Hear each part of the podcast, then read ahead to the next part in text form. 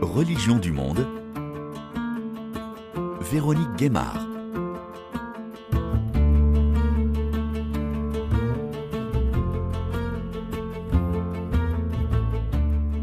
À toutes et à tous. En ce mois de Ramadan, les musulmans pratiquants observent le jeûne, un des cinq piliers de l'islam, des rites qui rassemblent des millions de personnes dans le monde.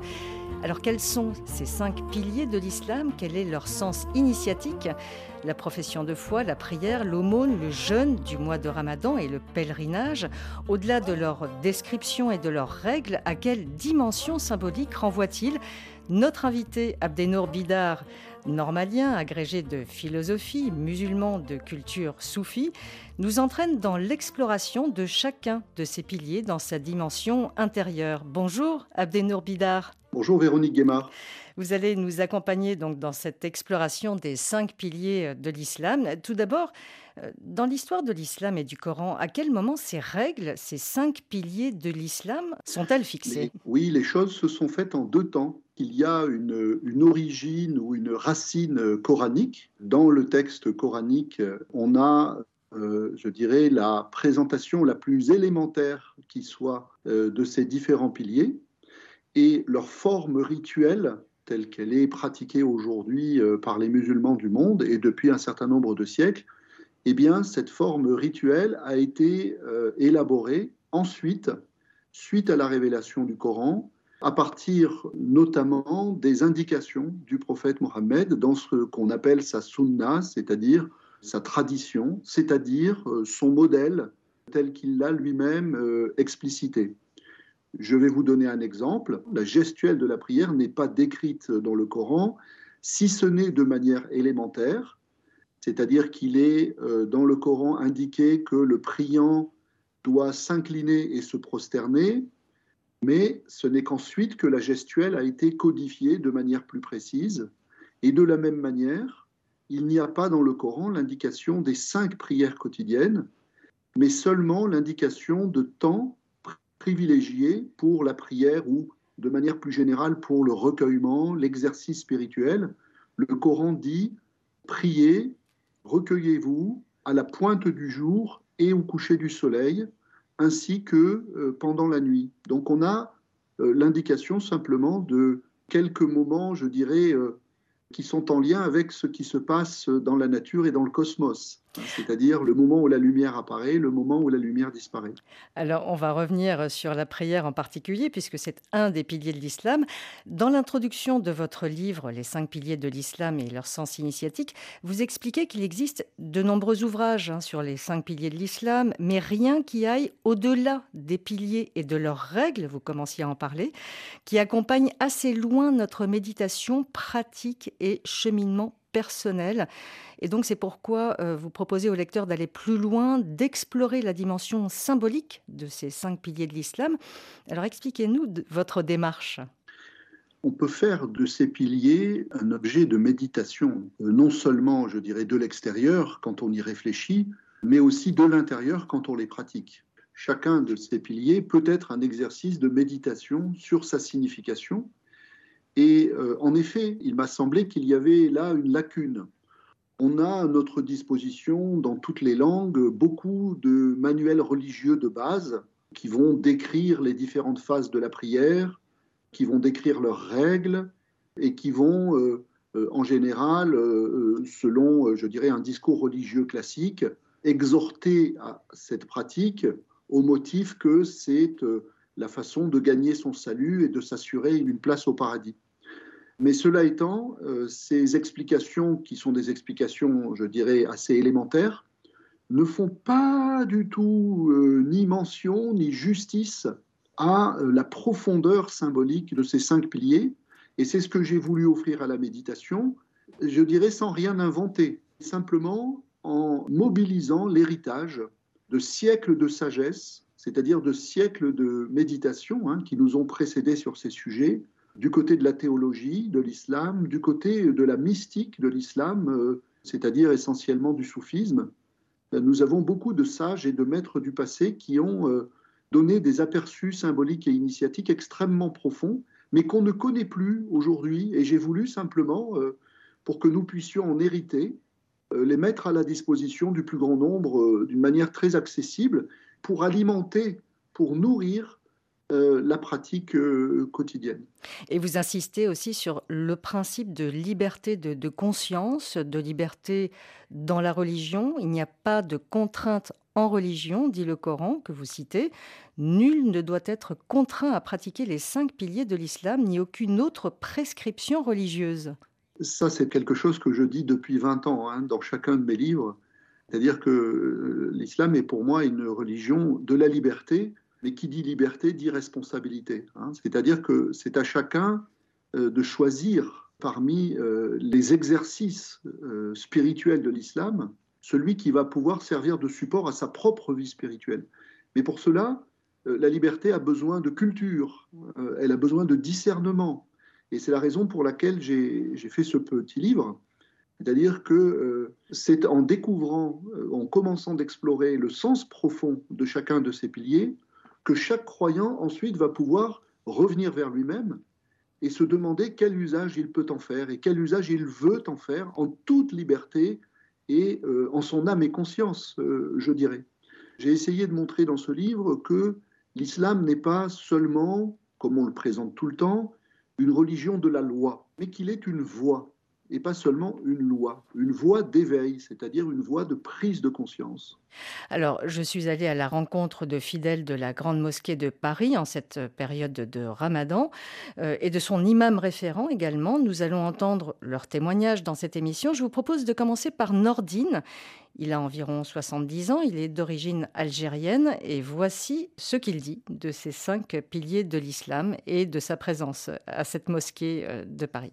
La prière du vendredi, elle est importante parce qu'à l'origine, ce n'était pas une prière, c'était en fait Jumu'ah veut dire rassemblement. Donc c'était pour que les gens se rassemblent, à l'époque de l'origine de l'islam, pour débattre des problèmes de société et tout. Alors, comme tout rassemblement commençait par une prière qui est courte en fait, et ensuite euh, on, débattait sur euh, l'environnement, enfin tout ce qui se passait dans la communauté et tout. Donc, et après, c'est devenu l'un des principaux piliers de l'islam. Il y a cinq prières par jour, bien sûr, plus les prières surérogatoires qui ne sont pas obligatoires, comme le nom l'indique. Donc cinq prières et cinq piliers. Euh, cinq piliers, exactement. Il y a cinq prières et cinq piliers. Le premier pilier, c'est la, shahada, c'est la, reconnaissance de shahada, la prière, le ramadan, l'aumône et puis le pèlerinage sous condition de moyens. Si on n'en a pas les moyens, ce n'est pas une obligation, mais ça reste un pilier aussi. Et vous-même, vous avez fait le hatch Ah, alors ma femme n'arrête pas de me tanner pour ça. Bon, non, mais je pense le faire bientôt, parce qu'on arrive à un âge, tant qu'on est encore debout et tout, ouais, voilà. Donc je pense le faire, peut-être pas cette année, sûrement le petit hajj qu'on appelle la Omra, mais certainement le grand pèlerinage euh, l'année prochaine. Inch'Allah, si, si Dieu veut. Abdenour Bidar, on entend dans ce témoignage Nordine qui énumère donc ces cinq piliers de l'islam. On se réfère euh, à ce qui soutient la foi musulmane, donc comme les fondations d'une maison. Chaque pilier a une fondation. Euh, vous parlez de la terre, l'air, le feu, l'eau, et le premier pilier donc qui contient tous les autres. Expliquez-nous. Oui, on a cinq piliers qui sont euh, les cinq fondamentaux, et il s'agit là de prendre le terme de pilier euh, au sens littéral, hein, c'est-à-dire ce qui soutient la maison de l'islam. Et j'explique dans le livre que euh, le premier de ces piliers est en réalité essentiel, hein, c'est-à-dire que c'est le pilier des piliers, si vous voulez. Ce premier pilier, c'est la profession de foi. La shahadat, cela veut dire le témoignage, le témoignage de foi. Donc le musulman, la musulmane est invité à prononcer cette profession de foi, qui est une formule très simple, euh, qui dit Je témoigne qu'il n'y a euh, de Dieu que Allah et que Mohammed est son envoyé, que Mohammed euh, est le prophète d'Allah. Cette shahadat correspond en réalité à l'exercice fondamental de l'islam, qui est un exercice de zikr, c'est-à-dire un exercice par lequel la croyante, le croyant, est appelé à se souvenir, à se rappeler qu'au cœur de la réalité, il y a cette présence qui se nomme dans l'islam Allah et qui est en fait on peut dire, euh, le divin, Dieu, dans euh, à la fois son mystère et sa présence. Et l'école soufie à laquelle j'appartiens dit que ce nom désigne la réalité dans son ensemble. La réalité en tant qu'elle est une et infinie. Les soufis disent la réalité divine est un océan sans rivage, sans surface, sans profondeur, et la fonction de la shahada, à partir de là, la fonction de la répétition la plus régulière possible de la shahada, est de retrouver cette conscience de l'unité. C'est la raison pour laquelle je disais tout à l'heure que l'islam est une voie d'éveil, une voie de prise de conscience, et c'est ce qu'on trouve affirmé à partir de son premier pilier. Euh, l'islam est une école spirituelle qui est une école de la vision. C'est une éducation du regard, de telle sorte que par la répétition de la shahada, éclose, du verbe éclore, en nous, la vision de la réalité une et infinie.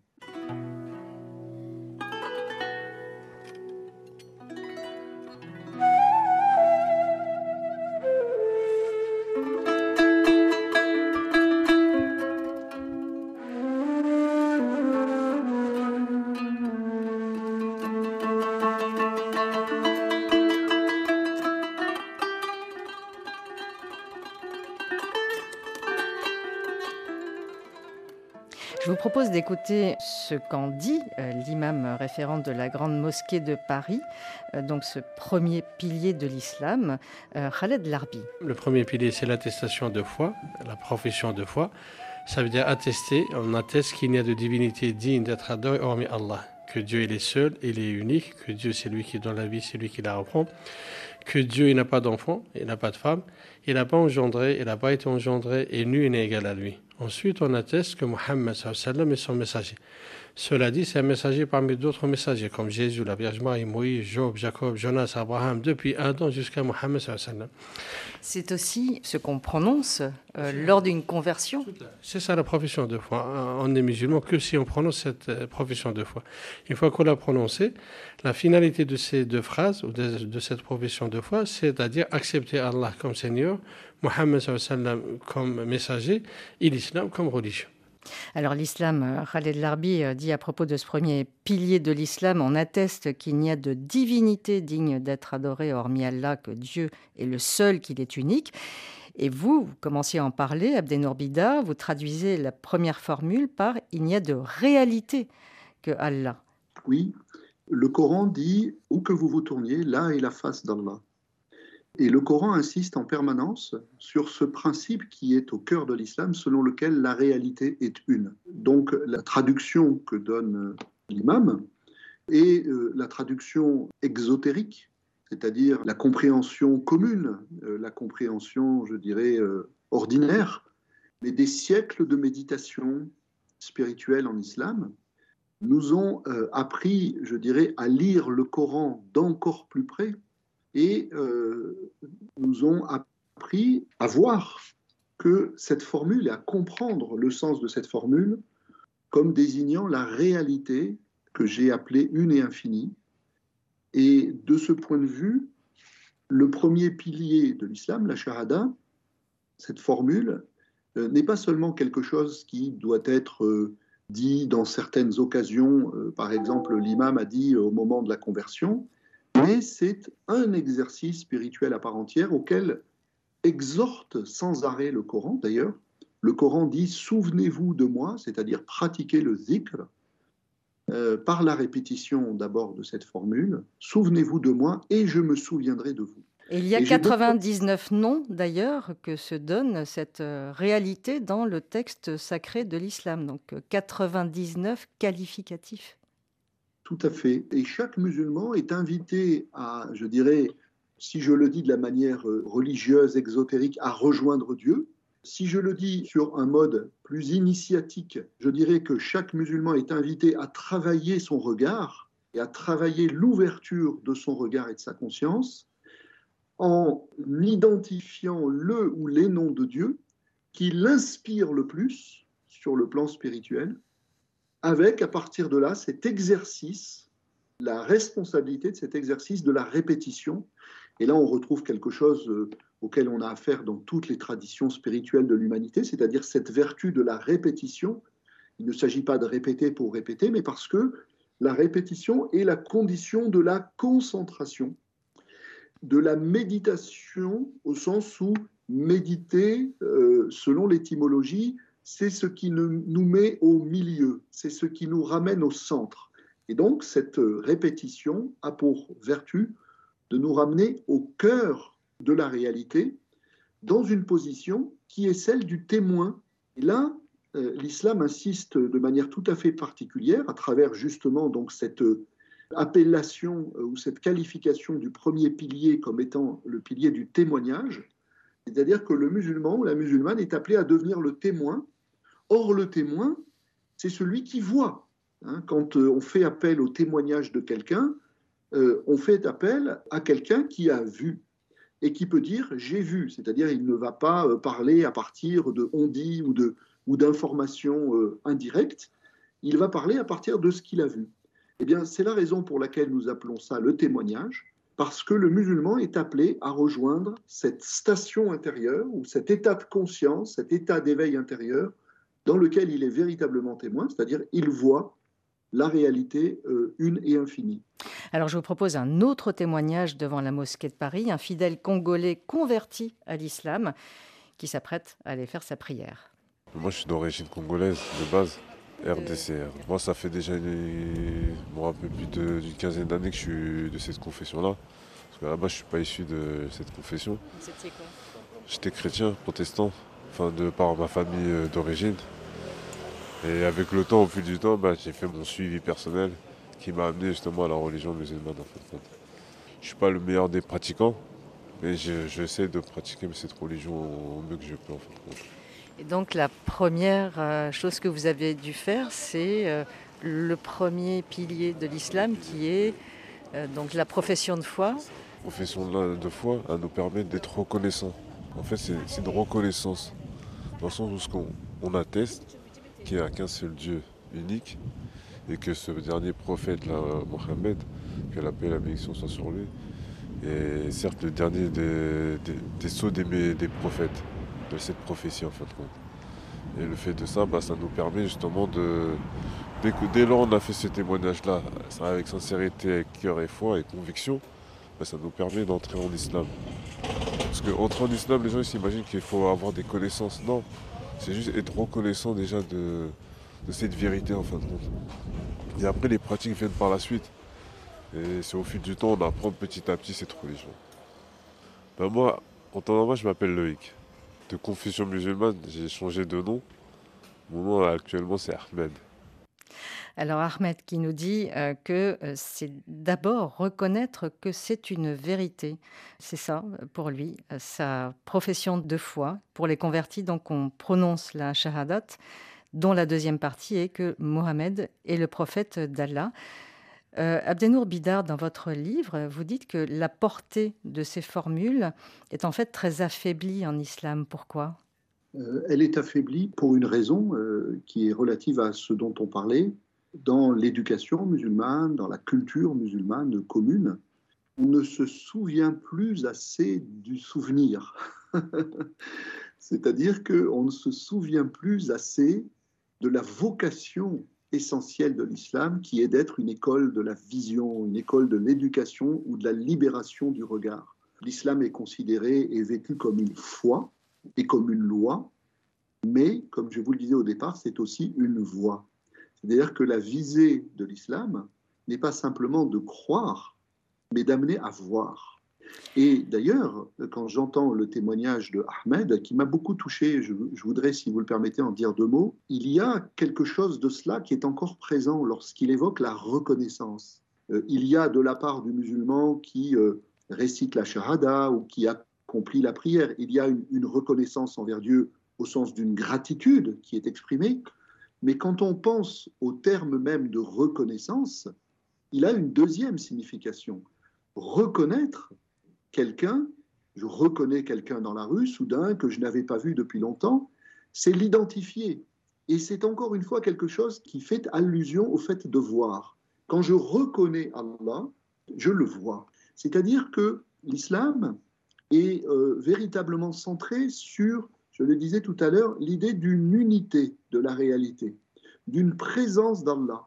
Avec cette image très belle, par exemple, qu'ont utilisé les soufis euh, pendant des siècles, que la réalité est comme un arbre, un arbre divin immense qui a une multitude euh, de branches et de feuilles.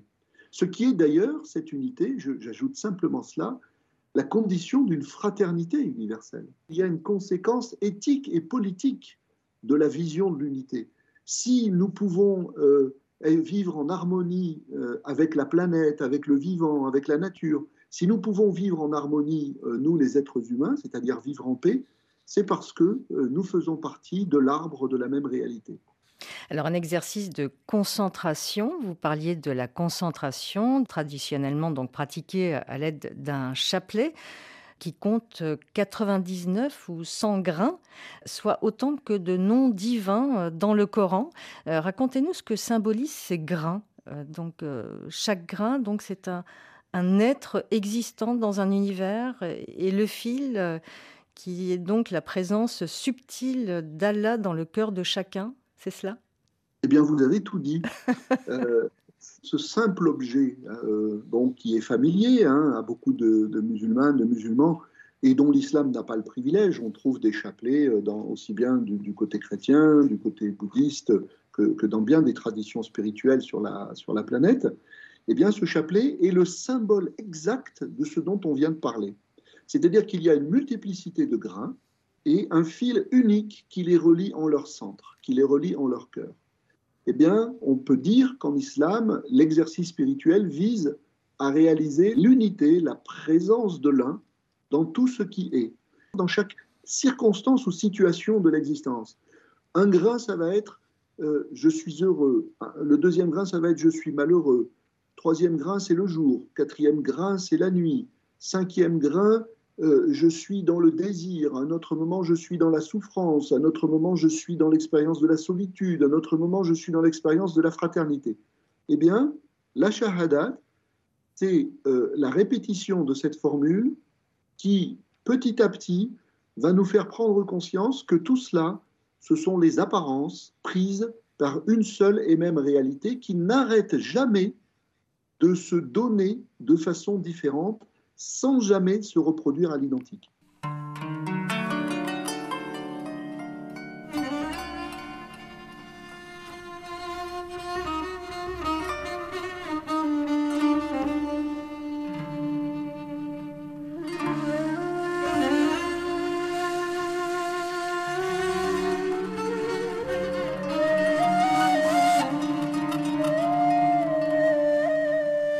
Abdenour Bidar, le deuxième pilier de l'islam, c'est la prière. On en parle depuis le début de l'émission, la salat, les cinq prières par jour. Vous dites euh, que dans l'orientation rituelle, la Qibla, donc vers la Mecque, il s'agit de distinguer donc la Mecque géographique de la Mecque symbolique et que la prière est bien plus qu'une affaire de tapis avec une boussole.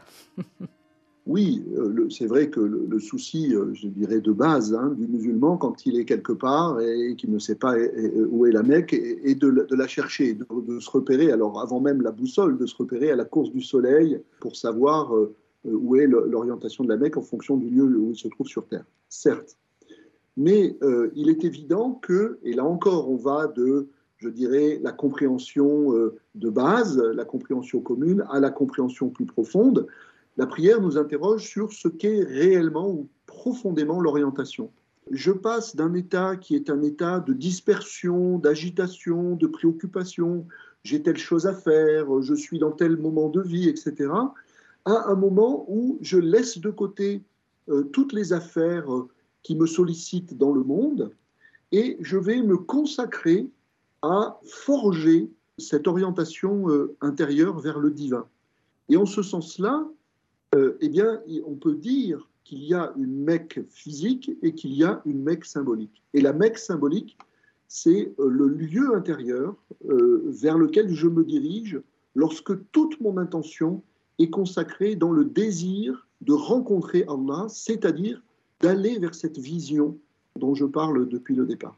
Je vous propose d'écouter comment l'imam Khaled Larbi de la Grande Mosquée de Paris présente ce deuxième pilier de l'islam. Le deuxième pilier, c'est la prière. C'est cinq prières quotidiennes à des fréquences variables. Et la prière, c'est une retraite spirituelle on s'échappe un petit peu du flot pressant de la vie courante, boulot, dodo, métro, et on va chercher un petit peu de réconfort et du confort auprès d'Allah. Mais la prière en soi, en fait, chaque acte d'adoration en islam, il a un but, il a une finalité à réaliser dans le quotidien de chaque musulman. S'il ne le réalise pas, ça veut dire qu'il n'a aucune utilité. Ce n'est pas uniquement le geste. Ah non, c'est pas uniquement le geste, il a un but dans le quotidien. Par exemple, la prière, Dieu nous dit dans le Coran, dans le sens du verset coranique, la prière vous préserve du blâmable et de la turpitude. Si au moment de prendre le métro, j'achète pas mon ticket, je fraude, elle n'a aucune euh, utilité. Si je triche, si je vole. Donc la prière en soi, elle nous aide à avoir une hygiène de vie, un mode de vie sain.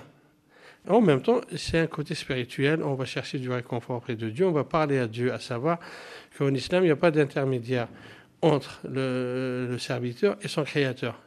Si on veut parler à Dieu, on n'a pas besoin de lui-même je veux parler à Dieu, je lui parle directement. À savoir que Dieu n'a ni de porte ni de portier. Si ce n'est une invocation de la terre vers le ciel, vous dites Oh mon Dieu, oh Seigneur, oh Allah. Et Dieu dit à ses anges Laissez entre moi et mes serviteurs. Ça, c'est la prière.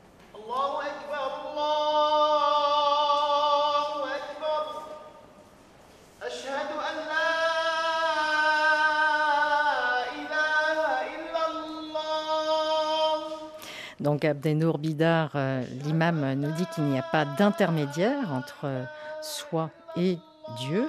Et vous détaillez les quatre positions de la prière avec tout leur symbolisme, le corps qui participe donc à cette prière par ces positions. Vous pouvez décrire ces positions Qu'est-ce qu'elles représentent? Alors, avant de les décrire, euh, je voudrais dire que les motifs et les bénéfices de la prière tels qu'ils ont été donnés par l'imam sont importants. Hein. C'est-à-dire que, en effet, euh, comme il le dit, réconfort, euh, une éthique de vie, je dirais plus une éthique de vie qu'une hygiène de vie. Bien entendu que c'est important, mais quand on étudie la gestuelle de la prière, on se rend compte que son bénéfice peut être beaucoup plus profond. Il ne s'agit pas simplement de trouver auprès de Dieu du réconfort, il ne s'agit pas simplement euh, de trouver dans la prière quelque chose qui, comme le dit l'imam, nous éloigne de la turpitude. La gestuelle de la prière nous raconte une histoire d'un face-à-face entre l'humain et le divin, d'un face-à-face qui va, au fur et à mesure de la gestuelle, produire un rapprochement jusqu'à aller à une proximité essentielle qui va s'exprimer dans la prosternation. Dans la prosternation, l'être humain s'éteint dans la présence divine. Donc on a quatre positions, donc euh, la position debout, incliné, prosterné et à genoux. Et donc ce sont quatre étapes, dites-vous, d'un voyage. C'est ça. C'est-à-dire que non seulement ça nous raconte une histoire, mais c'est une histoire qu'on est appelé à vivre soi-même. Hein. c'est l'histoire dont vous êtes le héros. C'est-à-dire qu'au fur et à mesure que vous accomplissez la prière, vous faites le voyage vers Dieu et il fait le voyage vers vous. Le Coran le dit d'ailleurs, hein. le Coran parle de la prière de Dieu à laquelle répond la prière de l'homme. Il y a un, véritablement un face-à-face entre euh, l'homme et Dieu dans la prière, et ce face à -face va culminer dans une union mystique dans une rencontre mystique au moment de la prosternation. Et ensuite, le geste par lequel on se relève de la prosternation pour se retrouver finalement dans la prière en position assise, c'est le moment où l'être humain, après être mort à lui-même, renaît, mais renaît véritablement transfiguré, habité par la présence euh, divine. Et c'est d'ailleurs à ce moment-là, dans la dernière posture, que le croyant fait le témoignage de foi, c'est-à-dire il prononce la shahada, symboliquement, il la prononce en tant que témoin réel, c'est-à-dire que Dieu, à partir de là, habitant véritablement en lui-même, la présence divine habitant en lui-même, c'est finalement Dieu, Allah, qui témoigne de lui-même à travers nous.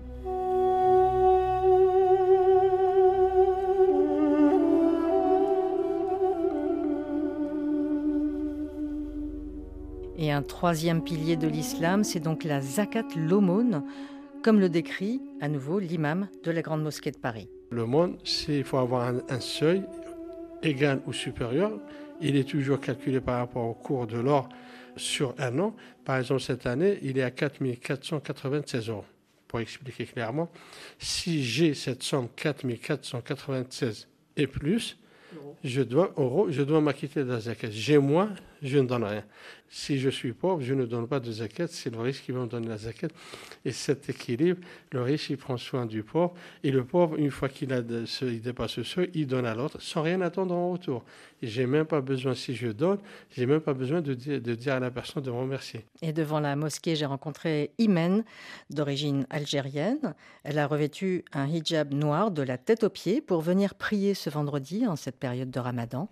On l'écoute. J'ai 17 ans. Quand est-ce que vous avez fait Ramadan pour la première fois? Je crois que j'avais 10 ans.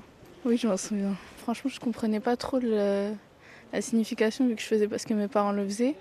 Et aujourd'hui, qu'est-ce que ça a comme signification pour vous? Là, vous venez par exemple à la mosquée, vous venez prier. Le ramadan, c'est compliqué à expliquer, je sais pas trop m'exprimer. C'est un mois sacré pour nous. C'est pour retrouver sa piété. On est plus en connexion avec Dieu. Autre chose qui se fait lors du mois du ramadan en particulier, c'est la zakat. Il y a la sadaqa, donc c'est l'aumône qu'on peut faire euh, tous les jours. Et la zakat, c'est comme une part de notre revenu annuel que l'on est obligé de donner parce qu'en principe, elle ne nous appartient pas. Ça dépend des revenus de chacun, etc. Et euh, bah, c'est important de le donner toute l'année, mais euh, on va dire que pendant le ramadan, c'est d'autant plus important. Abdenour Bidar, on va parler du ramadan dans un instant. Vous expliquez dans votre chapitre sur la zakat que vous ne voulez pas traiter l'aumône dans ce cadre législatif que décrit l'imam. Vous évoquez davantage la question du don, euh, le fait de se séparer de quelque chose, apprendre à travailler euh, sur la, peur du manque, euh, se rendre plus léger comme l'air. Oui. Alors attention, je tiens à préciser que toutes ces significations, celles que mobilise l'imam et celle à laquelle je fais référence, tout cela est complémentaire. Hein. Chaque chose a sa place hein, dans une tradition euh, aussi riche et aussi vaste. Mais tandis que lui insiste sur euh, la dimension sociale et légale, moi j'insiste simplement sur la dimension complémentaire d'ordre initiatique. Et là, je dis effectivement que l'aumône est une pratique qui nous interroge D'abord, qui nous permet de travailler sur notre peur de manquer ou sur notre désir d'accumuler, hein, parce que les deux désirs ou les deux pulsions, je dirais, vont de, pair souvent. Et euh, euh, cette aumône nous permet de nous poser une question essentielle, une question spirituelle essentielle. Cette question est, voilà, je vais me séparer de quelque chose auquel je tiens, euh, mais de quoi ai-je réellement besoin? Et c'est en ce sens-là que l'aumône elle-même est un zikr c'est-à-dire une opportunité, comme les autres piliers de l'islam, de se souvenir de Dieu, c'est-à-dire que euh, lorsque la croyante, le croyant se demande ce dont il a réellement besoin, il se pose la question de ce qui est véritablement essentiel dans la vie.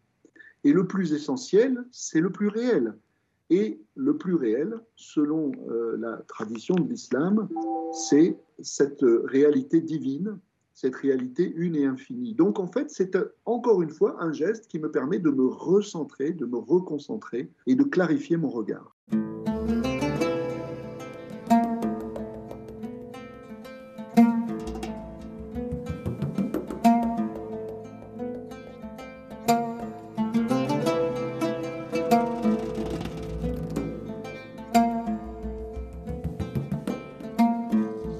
Nous allons évoquer le quatrième pilier de l'islam, c'est le jeûne, le ramadan. Nous sommes en plein mois de ramadan, un mois d'introspection pour les musulmans pratiquants. Et de nombreux fidèles sont venus euh, à la Grande Mosquée de Paris en ce vendredi pour la prière. C'est vrai, de ramadan, on vient plus à la mosquée. Ça fait partie des cinq piliers de l'islam. Quand on est croyant, bah, il faut faire le ramadan. Donc c'est un moment de partage aussi? C'est un moment de partage, bien sûr. Ça m'apporte beaucoup de bien, beaucoup de choses au fait, hein, le ramadan. Depuis le début du ramadan, je vais cinq fois par jour pour euh, la prière du soir. Qu'est-ce que ça signifie le ramadan pour vous? Euh, C'est un mois euh, pour se rapprocher de Dieu, éviter de faire des problèmes, se concentrer plus dans la religion, aider ceux qui n'ont pas les moyens, se rapprocher de la famille, faire la paix avec nos ennemis. Vous avez quel âge? 15 ans. Vos parents, euh, ils sont pratiquants? Comment ça se passe chez vous? Ils sont pratiquants. Euh, on prie euh, la prière du matin à 5 heures. Vu que moi je vais en cours, je ne peux pas faire à l'école, vu que c'est laïque. Du coup, dès que je finis les cours, j'essaie de venir au maximum à la mosquée pour rattraper. Puis le soir, je fais ça chez moi, soit à la mosquée. On a le jeûne du ramadan, c'est un mois dans l'année. Et le ramadan aussi, c'est une école où tous les jours on apprend une nouvelle leçon. Parmi les leçons, c'est la patience. Parmi les leçons, c'est pas uniquement s'abstenir de manger ou de boire. Ça, tout le monde peut le faire, même les personnes qui veulent faire un régime, un régime euh, drastique, ils vont, ils vont jeûner en quelque sorte. Non, elle a un, autre côté spirituel. Parmi ces côtés-là, on apprend à être patient, donner de soi et de son prochain. Parce que nous, ici en France, par exemple, on peut manger. Je travaille, le soir, je vais à un supermarché, j'achète et je mange. Par contre, il y a des endroits dans les quatre coins du monde où les gens ils font le jeûne toute l'année, ils n'ont même pas de quoi acheter une baguette. Donc ça adoucit mon cœur et ça me fait pousser à donner à des associations caritatives pour qu'ils viennent en aide aux autres qui n'ont pas. De l'autre côté aussi, je réalise que euh, Dieu, euh, de ne pas tricher. Pourquoi? Il y, a, il y a Dieu, Allah, il a 99 noms. Parmi ces noms, le surveillant, il nous voit et je sais qu'il me voit alors que je suis en train de vous parler. Maintenant, si je veux tricher pendant le ramadan, quand je ferme mon bureau, personne ne me voit et je peux manger. Or que je ne le fais pas, parce que je sais quand Dieu me voit. il y a un dicton qui dit d'un sage prédécesseur, quand j'ai su que Allah me voit là où je suis, là où je serai, j'ai eu honte qu'il me voit commettre un péché. Donc c'est cette relation spirituelle. Et de l'autre côté, effectivement, on s'abstient de manger et de boire pour ressentir la douleur et la souffrance d'autres personnes, et aussi pour que on se détache un petit peu de cette vie éphémère et on va chercher toujours l'au-delà. On vit dans ce bas monde, c'est notre quotidien. On vit, on mange, on boit, on a une famille, on achète des voitures s'il y a besoin de voitures, et ainsi de suite. Mais on pense aussi à l'au-delà. Donc le ramadan, il adoucit le cœur. C'est un mois où on récite beaucoup le Coran, parce que c'est un mois où le Coran il a été révélé au messager de l'islam, Mohammed. Donc c'est se rapprocher du spirituel Tout à fait. Tout à fait. On est toujours cette relation entre ce monde éphémère et le spirituel. Et quand c'est le moment du ramadan, vous allez voir, la mosquée, elle est archi pleine. Les gens, ce que moi j'appelle la baraka du ramadan, la bénédiction du ramadan, il y a un monde fou. Là, par exemple, tous les jours, les cinq prières, la mosquée, elle est archi pleine. Alors qu'on dort du ramadan, il y a les fidèles, les habitués. Mais là, vous allez voir, c'est plein. Là, le Jumu'ah, le prêche du vendredi, vous n'allez pas trouver une place. D'où on est obligé de faire deux, deux, prêches de serment. Le premier, aux alentours de 10 000 fidèles pour pendant le ramadan. L'Aïd, il y a 40 000, 45 000. Donc, il y a les gens, ils ont besoin, en plus, depuis le Covid, le retour vers le spirituel, donc les gens, ils essaient de revenir, que ce soit chez les chrétiens ou chez les juifs, ils reviennent vers Dieu un petit peu. Et ça, ça nous aide un petit peu à affronter ce monde brut et brusque. Abdenour Bidar, vous dites que le ramadan, c'est ce temps de pause, ce temps de retour à soi, de questionnement C'est ce qu'évoque ce qu'on vient d'écouter? Alors là, complètement, euh, j'ai trouvé ces témoignages particulièrement riches et, éclairants.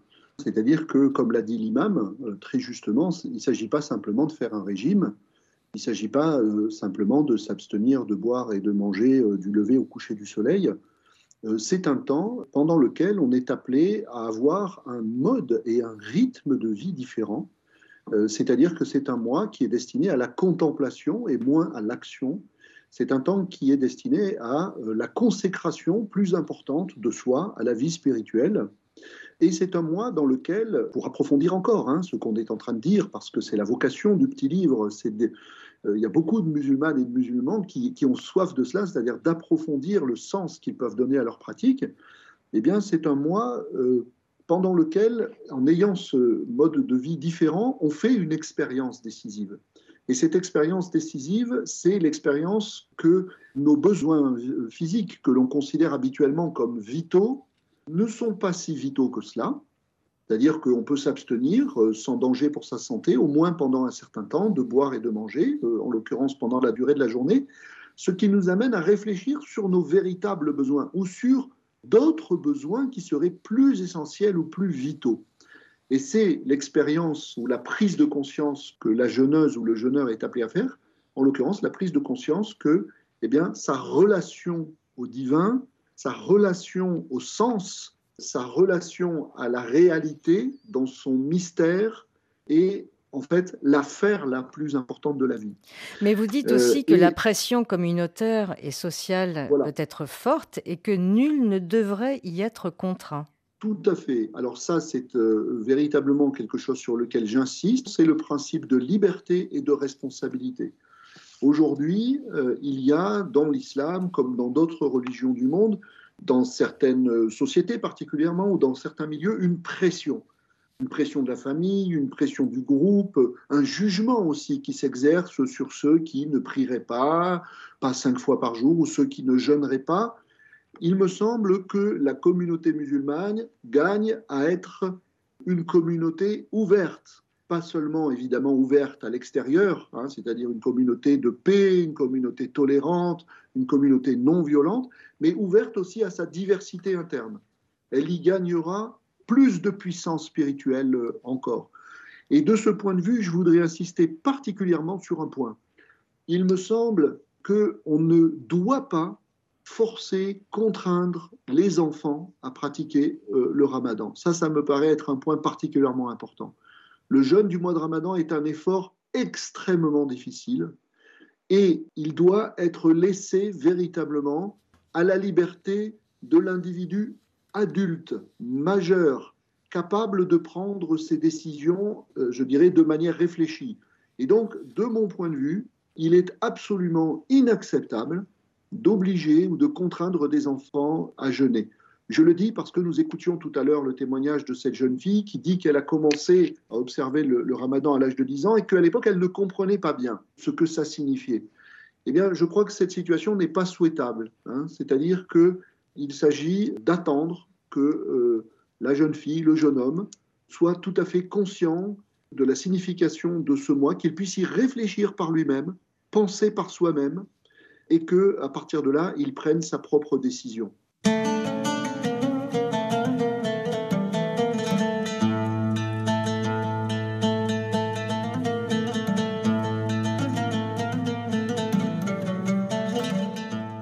Abdenour Bidar, le cinquième pilier de l'islam, c'est le pèlerinage à la Mecque. Et voici ce qu'en dit à nouveau l'imam Khaled Larbi. Le cinquième pilier, c'est le pèlerinage. Le pèlerinage, c'est on va à la Mecque, un endroit précis. C'est les deux, la terre sacrée du prophète de l'islam, la Mecque et Médine, un endroit précis, une période précise. On accomplit un acte, le, le cinquième pilier de l'islam. Quelle période?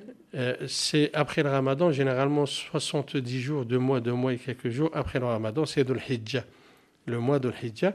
Et on va, pendant cinq jours, six jours, accomplir ce, pilier. Mais si on n'a pas les conditions physiques, quelqu'un qui est malade, tétraplégique ou qui ne peut pas y aller, donc il ne l'accomplit pas et ça ne diminue pas de sa foi et ça ne le fait pas sortir de l'islam. Ensuite, il y a la condition financière. Ça augmente l'année passée, il me semble, c'était entre 8 000 et 9 000 euros. Donc c'est énorme. Donc celui qui a ces capacités, ces deux, physiques et financières, il va accomplir ce, pilier. Et aussi la spécificité de l'Hajj, tout le monde, tout le monde, pendant cette période de sacralité, on est tous habillés de la même façon. On a juste l'ihram, l'ihram c'est deux serviettes blanches sur nous. C'est-à-dire on ne peut distinguer le riche du pauvre. Et tout le monde est sur la même euh, échelle. le noir, le blanc, le, jaune et le rouge. Il y a pas Donc là, vous-même, vous êtes habillé en blanc. Là, c'est la tradition prophétique. On s'habille en blanc parce qu'on a le prêche du vendredi. Donc, euh, le prophète sallam nous incite à s'habiller en, blanc. C'est ce qu'on essaye de faire. Et pendant le Hajj, on s'habille tous en blanc, mais plus c'est en serviette. Juste de serviette, on ne peut distinguer le riche, celui qui est millionnaire, celui qui, qui, touche le SMIC. Et c'est ça la bonté de l'islam. Il y a un point de différence entre le noir et le blanc, ou le, le le français le non-français, l'arabe ou le non-arabe, si ce n'est par la piété. C'est celui qui est proche de Dieu, c'est celui qui a la, meilleure place. Abdenour Bidar, vous dites que votre mère vous a dit depuis votre enfance qu'on peut voyager au plus loin en restant parfaitement immobile et qu'avec elle, vous étiez perpétuellement à la Mecque sans jamais bouger du centre de la France. C'est-à-dire que ce pèlerinage, vous pouvez le faire aussi là où vous êtes par l'exercice spirituel oui, il y a là quelque chose qui est, encore une fois, très complémentaire de ce que dit l'imam Larbi, hein, qui est important. Il y a le pèlerinage extérieur, euh, qui a sa vocation, qui a sa fonction, et il y a le pèlerinage intérieur.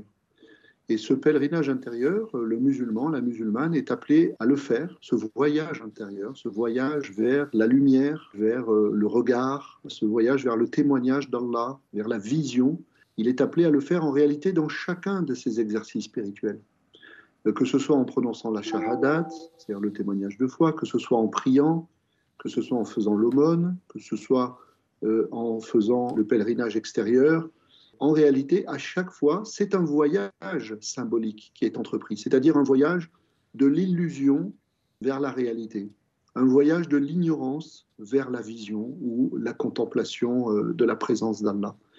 Et euh, en réalité, euh, la Mecque n'est que la destination physique ou littérale du pèlerinage. Parce que comme le dit le Coran, je vais le dire en arabe, Inna lillahi wa inna ilayhi c'est-à-dire c'est de lui, Allah, que nous venons et c'est vers lui que nous retournons. Donc en fait, tout pèlerinage, c'est-à-dire tout voyage intérieur, est un voyage d'adieu à ce monde, à ses séductions, euh, à ses apparences vers la réalité divine. Et de ce point de vue, le pèlerinage est euh, peut-être permanent, vraiment. Hein. C'est-à-dire que dès que le musulman euh, se met en position de faire sa prière, par exemple, eh bien c'est le premier pas de son voyage, c'est le premier pas de ce retour, en réalité. Pour moi, c'est cela euh, essentiellement. Le, pèlerinage, c'est l'acte spirituel du retour.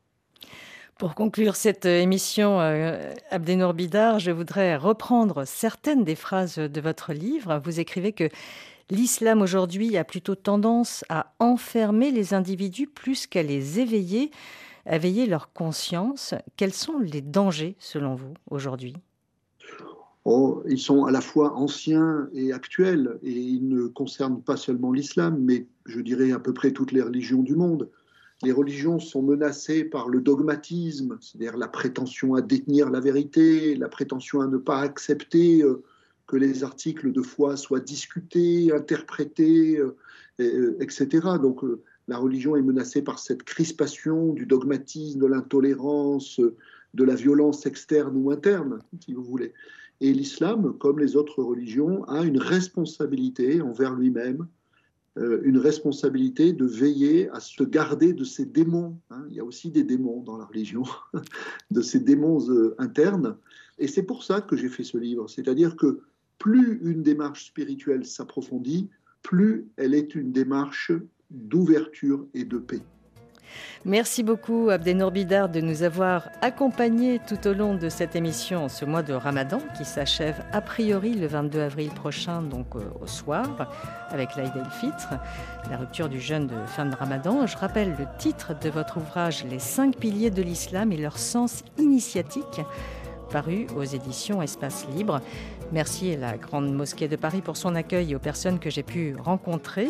Cette émission a été réalisée par Ludivine Amado, reportage et entretien de Véronique Guémard. Vous pouvez réécouter cet épisode sur rfi.fr, Twitter ou Facebook à la page Religion du Monde. À la semaine prochaine.